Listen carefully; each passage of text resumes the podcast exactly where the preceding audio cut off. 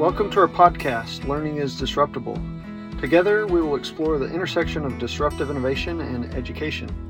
When we say disruptible, we're not talking about the disruptive student who's causing chaos in the classroom. We're talking about the need, potential, and path for pursuing change. Disruptive innovation is a business theory referring to when a new product or service competes with something offered by a larger, more established business and eventually replaces it. The typical education system is so vast that it's almost impossible to change without starting something much smaller. Homeschools, microschools, and co ops provide many opportunities to approach learning differently because each student can have customized learning experiences. The world has and is changing drastically, yet our public education system has not. We hope to add to the conversation regarding a need for change, a need for disruption in the world of education. It's time to disrupt what you thought you knew about learning. This week we're interviewing Madeleine Braden and Amber Brown, the founders of Barefoot University.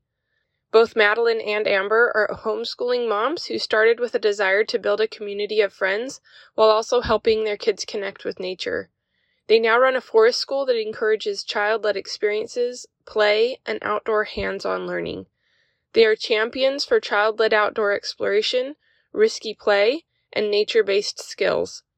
These are all principles that I get fired up about as well, so I'm really excited to share this discussion with you. Madeleine Amber, welcome to the Learning is Disruptible podcast. We're so excited to have you and to introduce you to our audience today. I don't know if one or both of you want to take just a minute to introduce yourselves and, and Barefoot University. Sure. Do you want to go first? Okay. Do you want me to go first? No, it doesn't matter. I'll go, go ahead. Okay. Hi. um, I'm Amber Brown. I am one of the founders of Barefoot. Madeleine and I got into this crazy mess in 2019 um, when Barefoot started. We started in Keller, Texas, and currently we um, are in 12 states, and we have over 70 Barefoot groups. Uh, and we just started it basically as a way to get our kids with other kids that love nature and have fun outside doing activities to explore nature and meet other families. So here we are. I was thinking about your group because I know that you guys have grown so quickly and when you started it you probably had no idea that you would have groups in over 12 states. And so I think just the similarities though to families who choose a non-traditional education route when we start, we don't really know what we're doing or where it's heading, but we can look back and say, "Wow, like look what we've done. This is this is great and this is a a great thing." Madeleine, is there anything else you want to add? I, well, I can add to that for sure. We definitely didn't anticipate this growing into what it was, but I think that it really just goes to show you the homeschooling climate that is out there right now and people wanting to get their kids outside and back into nature and seeing the benefits of that. When we started, we just, it was just us. And we were like, either this is going to work or it's just going to be us out in the woods with our kids. well, and we were just starting it to start one group. We weren't starting it to do a whole thing. Like, but it just kind of definitely goes to show where people are at right now and what they are wanting for their children's education. That's awesome just to introduce people a little bit more in detail to, to the idea of what y'all do, how do you even define a forest school? And what makes it look different than what we usually think about as education? Okay, so the forest school model was started in the UK. It is a philosophy that it's pretty well known there. It's it's kind of just now coming to the US, but it focuses on the holistic health of the child. So it's not just about like, you know, learning what schools say we should learn, but about becoming well rounded in our health, like physically, mentally, emotionally, spiritually, in nature. Obviously, there's so many studies that, you know, back up the claims that nature provides all of that, but also a very child led way of learning and it includes things like risk play. We do fires and knives and tools and things like that. So practical, like life skills that the kids need. Um, but allowing them to do that in a controlled environment, you know, where parents are present and they can do it safely and they get used to doing things like that. Um, climbing trees, crossing creeks, you know, all of the risk that we take by playing outside. But it includes a lot of play and it's very child led we've grown a lot and you know, all of our groups are a little bit different, but that is the basic foundation of Forest School. Our podcast has a focus on innovation as a solution to many of the problems that education has these days. And some innovative ideas are totally new, but more, I think, are remixing older things in a new way. And so I feel like that's true for forest schools, for Barefoot University. It's like going back to the way people used to live and, and interact with nature. But what sources and experiences have helped you to develop your learning philosophy at Barefoot University? I think a lot of it, and I can probably speak for Amber and myself, a lot of it is trial and error. Seeing what works, seeing what works with our kids, seeing what works in our personal groups that we lead, because both Amber and I lead groups on our own, so we're both leaders. Seeing what works in our groups and taking that back to each other and going, okay, this worked, this didn't work. You know, maybe we need to rethink how we're doing this. Um, a lot of trial and error, and just really getting out there and seeing what the kids want, where they're at in their learning journey. That makes me pops up another question I have, I guess, is what's the age range of kids in these groups? I'm sure it varies from group to group, but do you see the full range of ages or does it focus in on one particular age? I mean, we're K through 12, and there is definitely a bigger, like, middle school crowd. Probably like 10 to 13 is a pretty common age, 9 to 13, somewhere in there. Um, but we do have kids of all ages. The oldest child in my group is 16. Um, I know a lot of other groups. We had a girl in my group that graduated two years ago, so we had you know seniors as well. So and then of course tons of kind- kindergartners. But yeah, overall, it, it does vary from group to group. Some groups tend to have like an older crowd, and some groups tend to have a younger crowd. And then I don't know, my, I feel like my group has a good mix of both. So it's really different, but we are open to all school age children and their younger siblings attend too. So we do get a lot of, you know, preschoolers and toddlers and babies that are tagging along. They, they tend to become the mascots. yeah. That's awesome just to learn a little bit about you, I was reading one of your blog posts a little over a year ago. You wrote about some of your early worries about kids missing out on the typical experiences. And then you had a list of all the things they won't miss out on, like outdoor experiences and reading great literature together and the slower paced life that you've intentionally chosen. And I was struck that part of your curriculum is a set of experiences that might have been more common 50 years ago. What benefits do you find by pursuing a life that intentionally bypasses parts of modern culture and technology? Man, what a what a question. that blog post was actually written by one of our leaders. And, okay. Yeah, she's a North Richland Hill leader, and she writes some of our blog posts, and she's amazing. Yeah. So I just want to point that out. It wasn't Madeleine and I was. Okay, I, I guess I didn't do enough homework. No, it's okay. I just don't want to take credit for her amazing article. and we absolutely, absolutely agree with everything that she writes all the time. She is really good.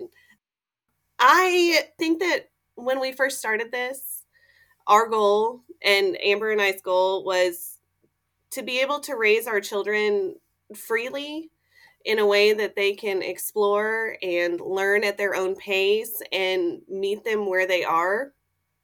We aren't really able to do that in traditional school. I mean, as homeschoolers, we all know that.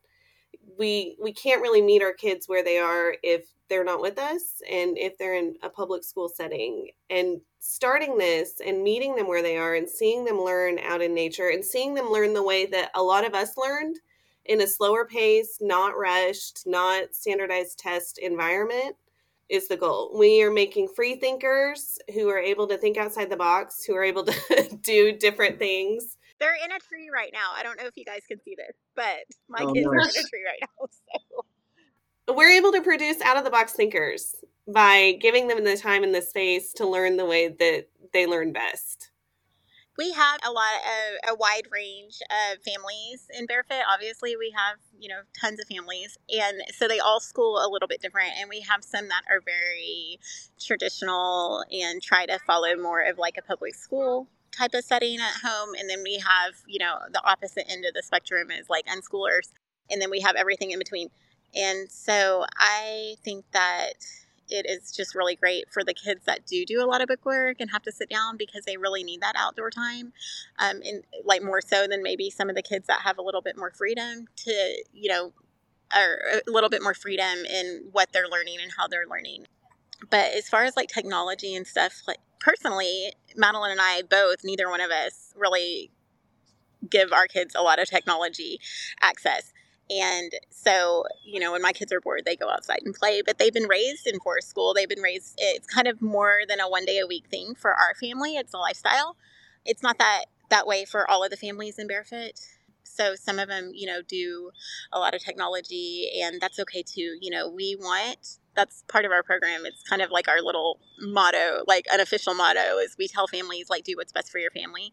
And so, you know, that plays out not just on that one day a week at forest school, but like the rest of the week too. Like what's working for one homeschool family doesn't work for the others. But personally, I love, you know, these, uh, you said older skills and things that, you know, kids haven't really done much of the last 50 years. I was looking at pictures the other day, some old pictures in a museum, and uh, it was there was like pictures of kids playing in their neighborhood and like those old bikes with banana seats and things like that. And it just made me sad because we live in a huge neighborhood with tons of kids, but we don't really. My kids are the only kids that are always outside.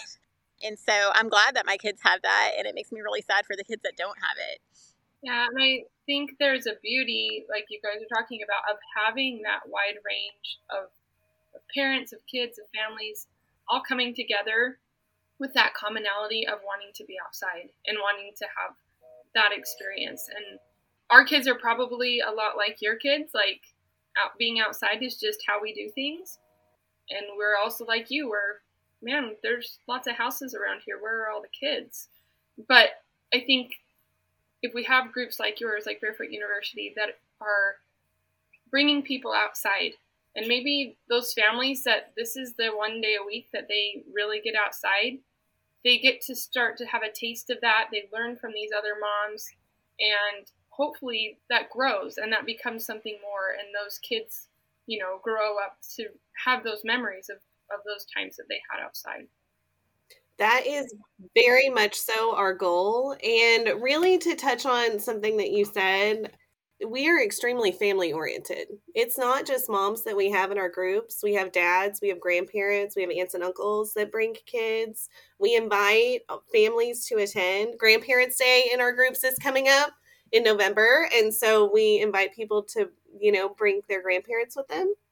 But we are really trying to get not just the kids outside, but parents and whole family experiences to be outside and in nature and see what there is out there and what it has to offer. Because it doesn't just change your kids it changes you too. You want to get outside more. You like being outside. And so you're able to take that and run with it with the rest of your family as well. We have a group that we get together with once a week in a forest school type setting. And one of the things that we found is the challenge of engaging the parents because like you we feel like these parents need to be outside and need to be having these experiences just as much, if not more, than their kids. And so I don't know. Do you have anything to say to that, or any tips or tricks or things you found that work well for engaging the adults so they're not just you know off on the skirts of the activities while the kids do their thing?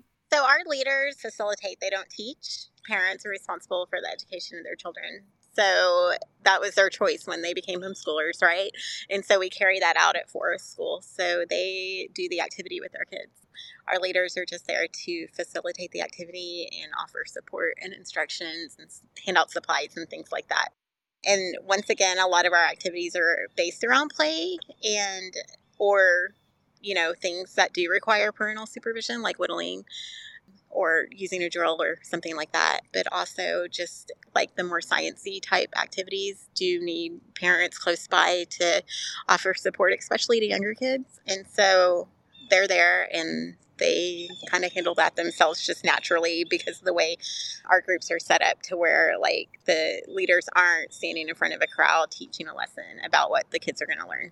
That sounds really good because it aligns with some of the things that researchers will say is that the one-on-one instruction is far more effective for helping a child to, to, to really make progress. And when the parent is there shoulder to shoulder with their kid, often learning with them, it's got to make just a huge difference. I think it really does in the the child's learning, but then also the parents learning. I will give you a really good example. Last year we did natural cordage, and we made natural cordage out of uh, plants and grasses that we found outside. And I am not good at that, like at all. But there were parents in my group that really got into it, that were really, really good at making natural cordage. And so it's not only learning from your specific parent, but learning from another parent or several other parents. Someone in your group is going to have your learning style, will be their teaching style. And so it may be one parent that is like, okay, this is how I do it. And then another parent that's next to them that's like, whoa, I didn't do mine like that, but this is how I do it. But the kid's going to benefit, your child's going to benefit from seeing both of those things play out and which one works better for them. So it's very one room schoolhouse on stuff. That's great. Would you mind telling us just a little bit more about your curriculum, what a day at Barefoot University looks like? Sure. So this year, we are focusing on water. We have five different rhythms that we cycle through, and they're after all of the elements.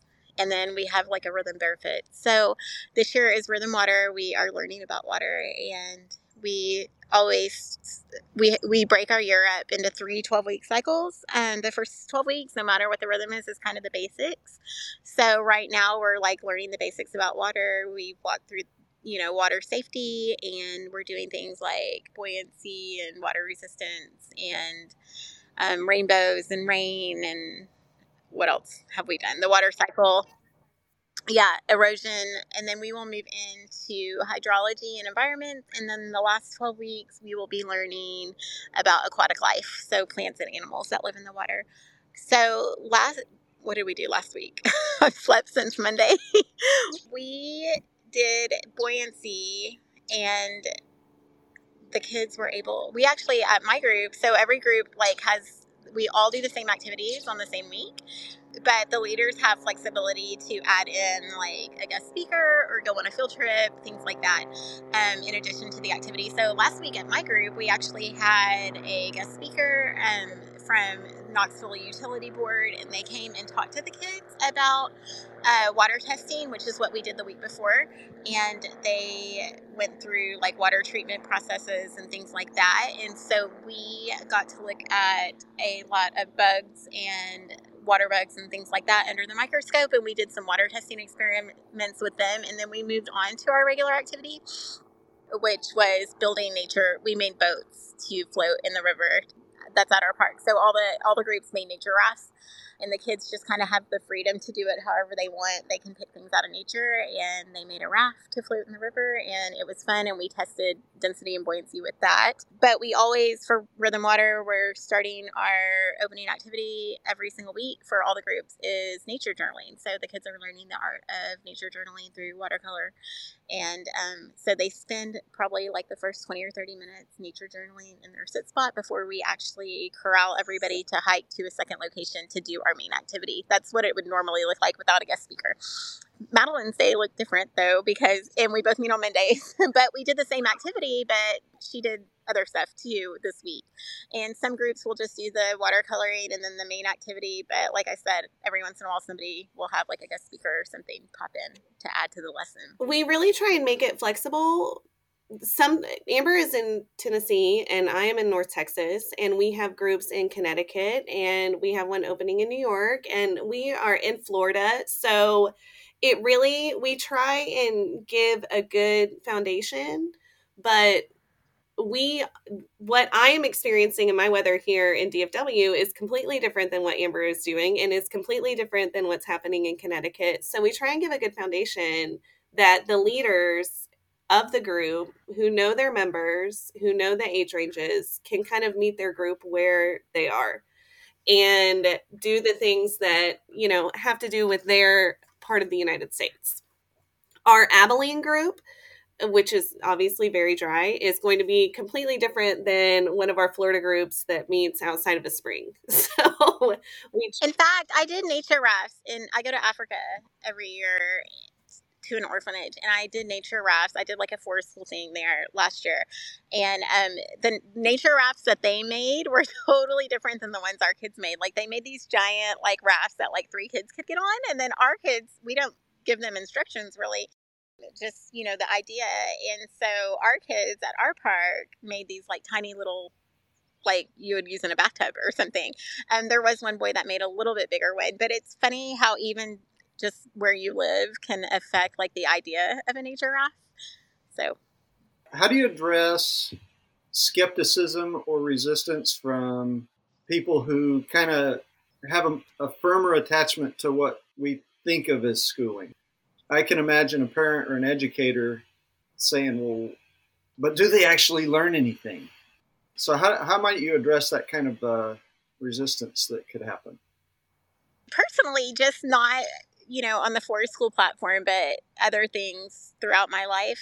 For me personally, it's just about education and equipping parents to kind of view things differently. So I take that approach when it comes to barefoot, of course. So we really just try to educate uh, the general public and our members on, you know, hey, it doesn't always look like they're learning, but here's what they're actually learning when you see them climbing a tree or, you know, when they're trying to figure out how to get across the creek. It, it looks like they're playing and splashing and getting dirty, but this is like what they're actually learning. So just trying to educate the parents that are already in the group and then the general public, of course, about the freedom to play and what that can actually add to a child's life. So we do try to educate. And then I just pointed out too a lot. We do get that question a lot. And then, you know, it's not for everybody. So we get families that maybe do it for like a year or so. And then they're like, okay, my kid's not really getting anything out of this. Where actually maybe they are. The parents just don't notice it.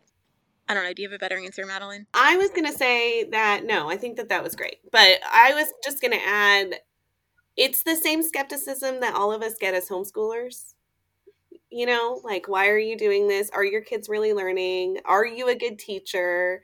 We're all getting that skepticism, anyways. And so, on top of that, adding eh, nature into the bunch and letting kids play outside, it's the same skepticism. So I just kind of meet it head on where it's at.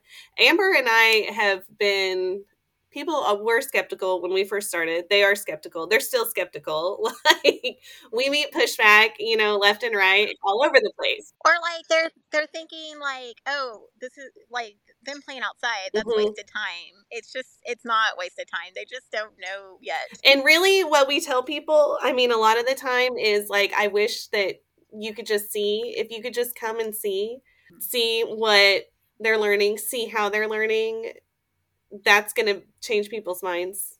I feel like. And it's just like anything else, you know, you get out of it what you put into it. So if you're there every single week and you're really embracing this philosophy and you know, you're there with your child ready to do the activity and ready to explore with your children um, you're going to get more out of it than you know the people that pop in like once a month making it a priority making being outside a priority how does or are there any opportunities where Barefoot University collaborates with other organizations or schools? Is there anything that y'all do to to connect with other other groups? And then Amber, it sounded like you were doing that in the orphanage in Africa. Yeah, and Madeleine's actually going to go with me next spring. That's the plan, at least. And we've invited some other leaders, so we're planning to go do like a forest school VBS type of thing in Kenya.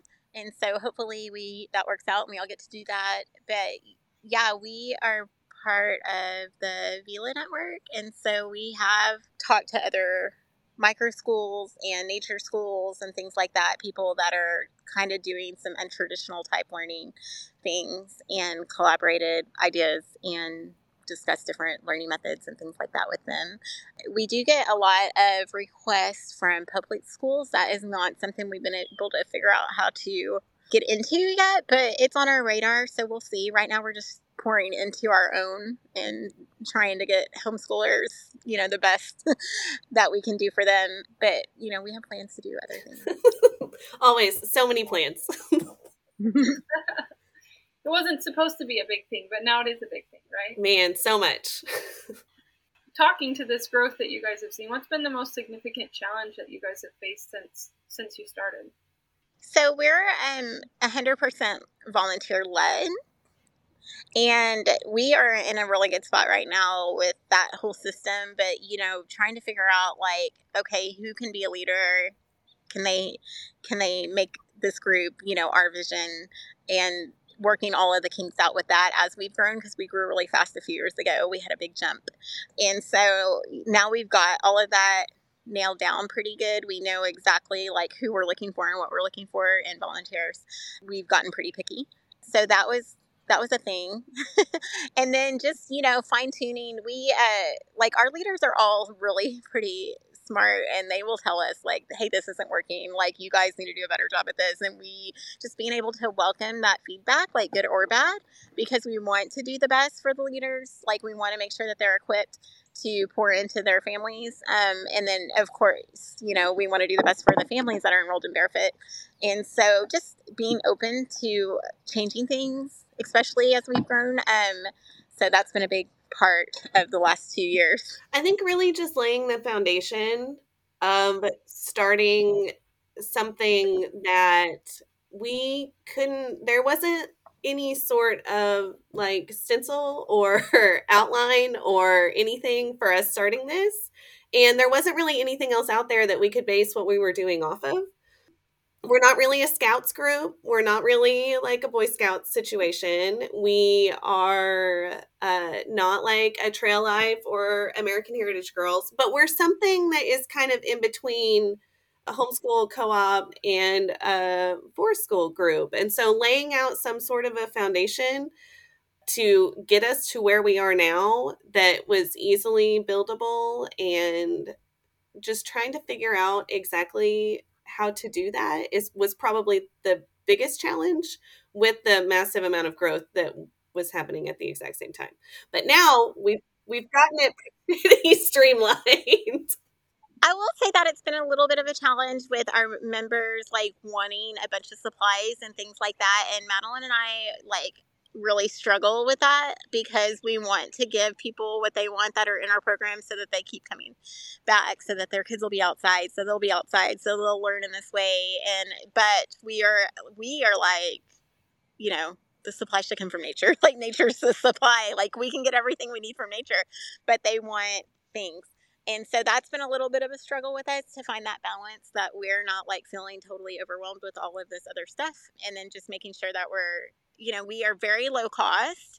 So our average family spends about $105, you know, to $130 a year, depending on the size of their family. So it's like, you know, less than $3 a week that they're getting 36 weeks of activities and the supplies and the nature book journal and the color pencils and, you know, all the things. This year we, like some of our bigger supplies were aquariums and water trays for all the kids, bug nets for all the kids. What else? Prisms. We had some really cool big supplies this year. So, you know, in addition to the smaller ones, but trying to just like financially navigate all of that because we want to maintain our low cost and we want to be able to give people some cool things. So, budgeting and working on a shoestring budget and all of that has been a challenge as well. So, if anybody wants to donate, there's our flag. and you guys are a nonprofit organization, that's right? Yes it's really important for us that we do keep things low cost. When we did first start this, Amber has four children. I only have one. And so we really thought out most homeschooling families are single income families because someone is staying home to teach the children. Lots of them have multiple children. And so for you to be involved in something that everyone can go to together can be upwards of, you know, 500 to $1,000 a year. And a lot of homeschooling families can't afford that. They just can't. And so it was really important for us to make something that they could afford, that they could all go do together, that is really low key and once a week and optional, and keeping our costs low so that we can still do that with the rising costs of everything else is probably Amber's right. It's probably our biggest challenge that we're facing right now. How has founding and working with your Barefoot University group changed your personal perspective on education? I feel like we kind of had this perspective, and that's why we started Barefoot. So it's probably the reverse. it's how has our personal views affected Barefoot? but I don't know. I mean, like it has really just encouraged us to live this out more, probably. We are all weather, and so we meet outside when it's cold and when it's rainy, and uh, when things are less than perfect. And that is just a really great foundation for the rest of our lives. Like you're going to have those rainy days and you still got to get up and you still have things to do. And we're, we have these plans. We're going to, we were, we're committed to this. We're still going to show up and do our thing. We're just going to prepare better. So like those two things, because there's days I mean, I'm the founder and I lead my own group, but there are days when I wake up and it's cold and I just want to sit in front of the fire and drink my coffee and I don't want to go outside in the rain at Forest School and be around, you know, 30 other families.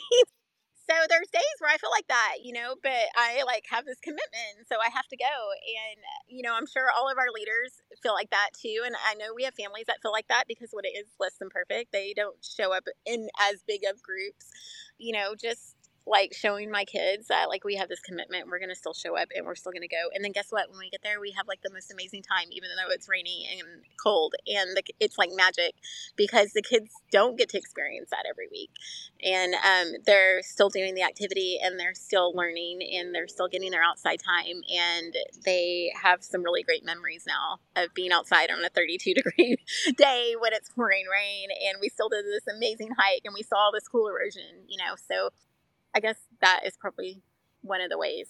I've had the same experience as you. When we get out on those those ugly weather days, those are like some of our favorite days. It it is yeah. it is magic. I don't know what it is about it. Nobody believes you yeah. until they experience it. We tell people all the time and so, like, usually with Barefoot, like, we do have like a drop in the attendance. Like, over the winter, people will be like a little less consistent, be- probably because of that. And then it picks back up, and then we're really, you know, like everybody comes at the beginning, and then in the winter, it drops a little bit, and then everybody comes in the spring again. But those families that come like all year long, they're the ones seeing the most benefit. And actually, this year, we've had a little bit less of a drop the colder it's gotten so far. We're kind of like, whoa, what's happening? Like, they're getting used to being outside, or like maybe the message is spreading. I don't know, but it's been really cool to see. One of our experiences in a national park, we were at uh, Mammoth Cave. Mammoth Cave. She already knows which one I'm talking about. the, the day we showed up, it was raining buckets, and the original campsite we picked was at the bottom of the hill, and there was a river going through it basically. So we moved to top of the hill and built our campfire and cooked in the rain and we're leaning over the food so we don't get rain in the food, and it was it was awesome. Yay! We one of our favorite favorite camping experiences as a family in the pouring rain. and it was delicious too. I mean, what did you make? We had like a tinfoil dinner with little sausages and potatoes and yummy barbecue sauce and yeah, it was good. So one of the questions that I really love to ask is, how do you know that it's working.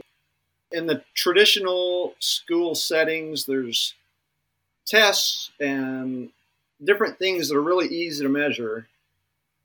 I don't think education is actually very easy to measure.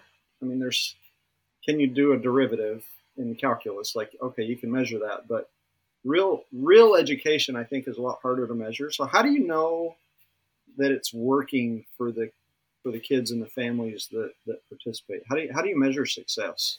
Do you have any any thoughts on that? Okay, I think that one of the biggest ways that we do that is our retention with families coming back year after year. But as far as actually measuring what the kids are learning and the success of that, we have people, I have members in my group that have been in forest school for the past four years and have been through the cycles and have learned the things. And those children are now 10, 11 years old, 12 years old, and they are taking their skills that they learned three or four years ago and are teaching these younger kindergartners who are like five, six, you know, how to whittle. Or if we're making a raft, you know, let me go get my whittling kit. We can whittle some of those things down. And we learned whittling last year or you know like what is this lichen on this tree? Oh well i know what that lichen is. Let me tell you all about this lichen. And we learned lichen two years ago.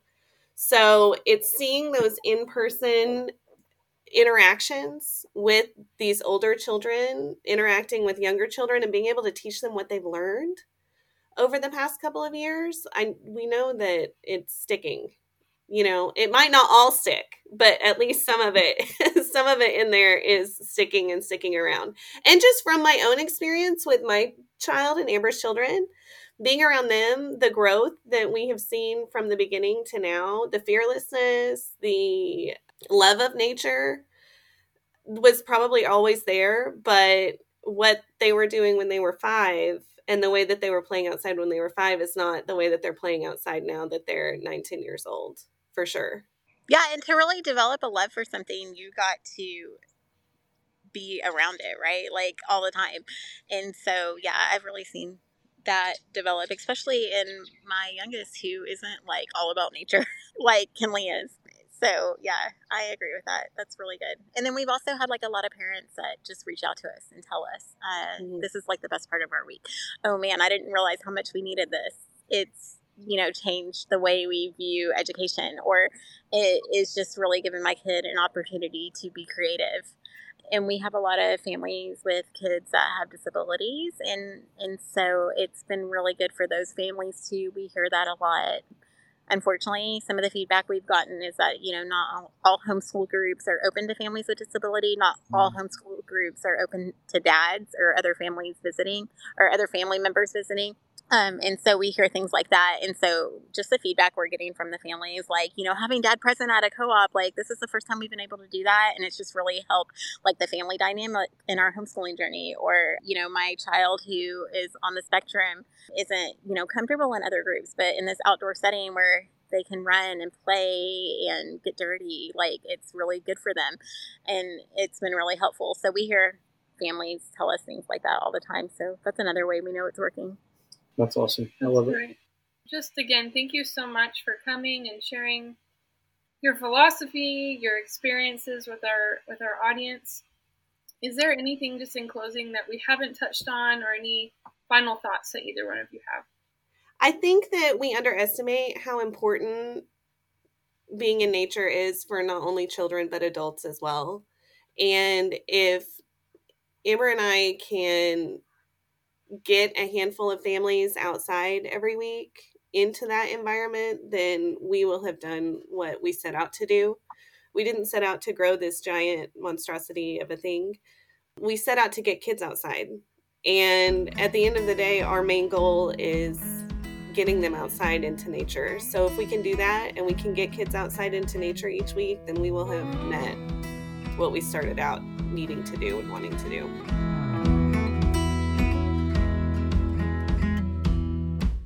Thanks everybody for listening today to the Learning is Disruptible podcast. Be sure to share the episode with a friend, subscribe to the show, and leave us a five star review. Have a great day.